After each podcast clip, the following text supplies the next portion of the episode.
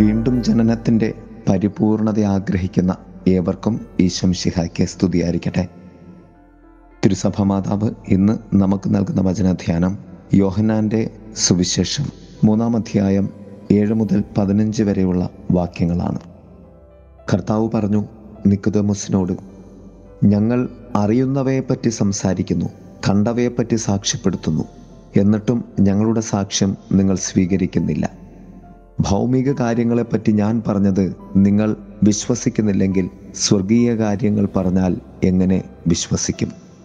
സ്വർഗത്തിൽ നിന്നിറങ്ങി വന്ന മനുഷ്യപുത്രനല്ലാതെ മറ്റാരും ഇതുവരെ സ്വർഗത്തിൽ കയറിയിട്ടില്ല. വചനധ്യാനം വീണ്ടും ജനിക്കേണ്ടതിന്റെ ആവശ്യകത. സുവിശേഷത്തെ മൂന്ന് ജനനങ്ങളായി നമുക്ക് ധ്യാനിക്കാം. ഒന്ന് ഭൗമികം അഥവാ ശരീരത്തിലെ വീണ്ടും ജനനം. രണ്ട് ആത്മീയം അഥവാ ആത്മാവിന്റെ വീണ്ടും ജനനം. മൂന്ന് സ്വർഗീയം അഥവാ സ്വർഗീയ ജനനം.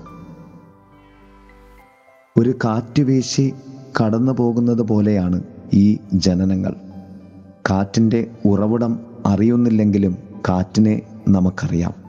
അതിനാൽ ദൈവീക ആത്മാവിന്റെ കാറ്റിലേക്ക് നാം നമ്മെ തന്നെ വിട്ടുകൊടുക്കുമ്പോൾ ഈ വീണ്ടും ജനനം നമ്മിൽ സംഭവിക്കും. ഒന്ന് ശരീരത്തിൽ ഉള്ള വീണ്ടും ജനനം. അത് ശരീരത്തിന്റെ വിശുദ്ധീകരണത്തിലൂടെയുള്ള സന്തോഷമാണ്.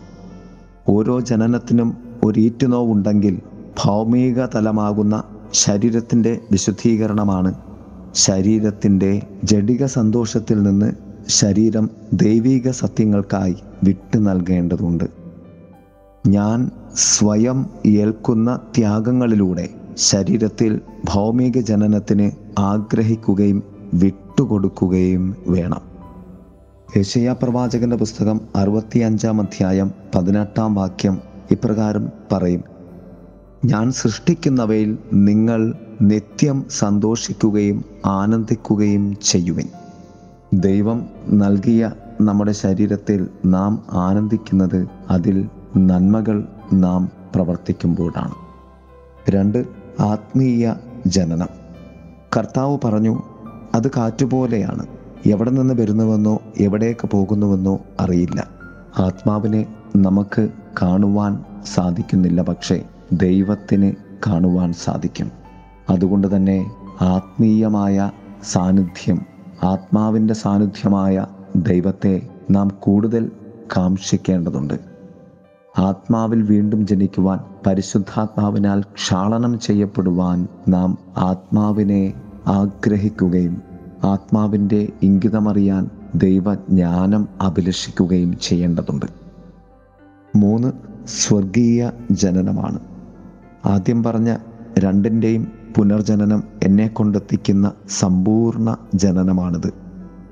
സ്വർഗത്തിൽ നിന്നും ഇറങ്ങി വന്ന മനുഷ്യപുത്രനല്ലാതെ മറ്റാരും ഇതുവരെ സ്വർഗത്തിൽ കയറിയിട്ടില്ല എന്ന് പറയുമ്പോൾ ഈ ഭൂമിയിൽ വച്ചു തന്നെ ഈ മൂന്നാം ജനനത്തിന് നമ്മെ സഹായിക്കുന്ന ഏക സത്യം അത് കർത്താവായ യേശുനാഥനാണ്. അതുകൊണ്ട് തന്നെ ഈ സ്വർഗജനനത്തിന് വേണ്ടി ക്രിസ്തുവിന്റെ ഉള്ളിൽ കയറുവാൻ നീ പരിശ്രമിക്കേണ്ടതുണ്ട്. എങ്കിൽ മാത്രമേ അത് സാധ്യമാവുകയുള്ളൂ. സ്വർഗത്തിലേക്ക് പ്രവേശിക്കുവാൻ സ്വർഗത്തിൽ നിന്നും ഇറങ്ങി വന്ന കർത്താവായ യേശുനാഥിന് മാത്രമേ സാധിക്കുകയുള്ളൂ എങ്കിൽ ആ യേശുവിലൂടെ നമുക്കും സാധിക്കും. കർത്താവ് വീണ്ടും ഓർമ്മപ്പെടുത്തുന്നു വചനത്തിൽ മാംസത്തിൽ നിന്ന് ജനിച്ചത് മാംസവും ആത്മാവിൽ നിന്ന് ജനിച്ചത് ആത്മാവുമാണ്. നമ്മൾ ശരീരത്തിൽ പുനർജനിക്കുന്നത് ആത്മാവിൽ പുനർജനിക്കപ്പെടുവാൻ വേണ്ടിയാണ്. ആത്മാവിൽ പുനർജനിക്കുന്നത് സ്വർഗത്തിൽ പുനർജനിക്കുവാൻ വേണ്ടിയാണ്. അതിന് ക്രിസ്തുവിന്റെ ഉള്ളിലേക്ക് നമുക്ക് പ്രവേശിക്കുവാൻ ആഗ്രഹിക്കാം പ്രാർത്ഥിക്കാം. ദൈവം നമ്മെ സമൃദ്ധമായി അനുഗ്രഹിക്കട്ടെ. ആമേൻ.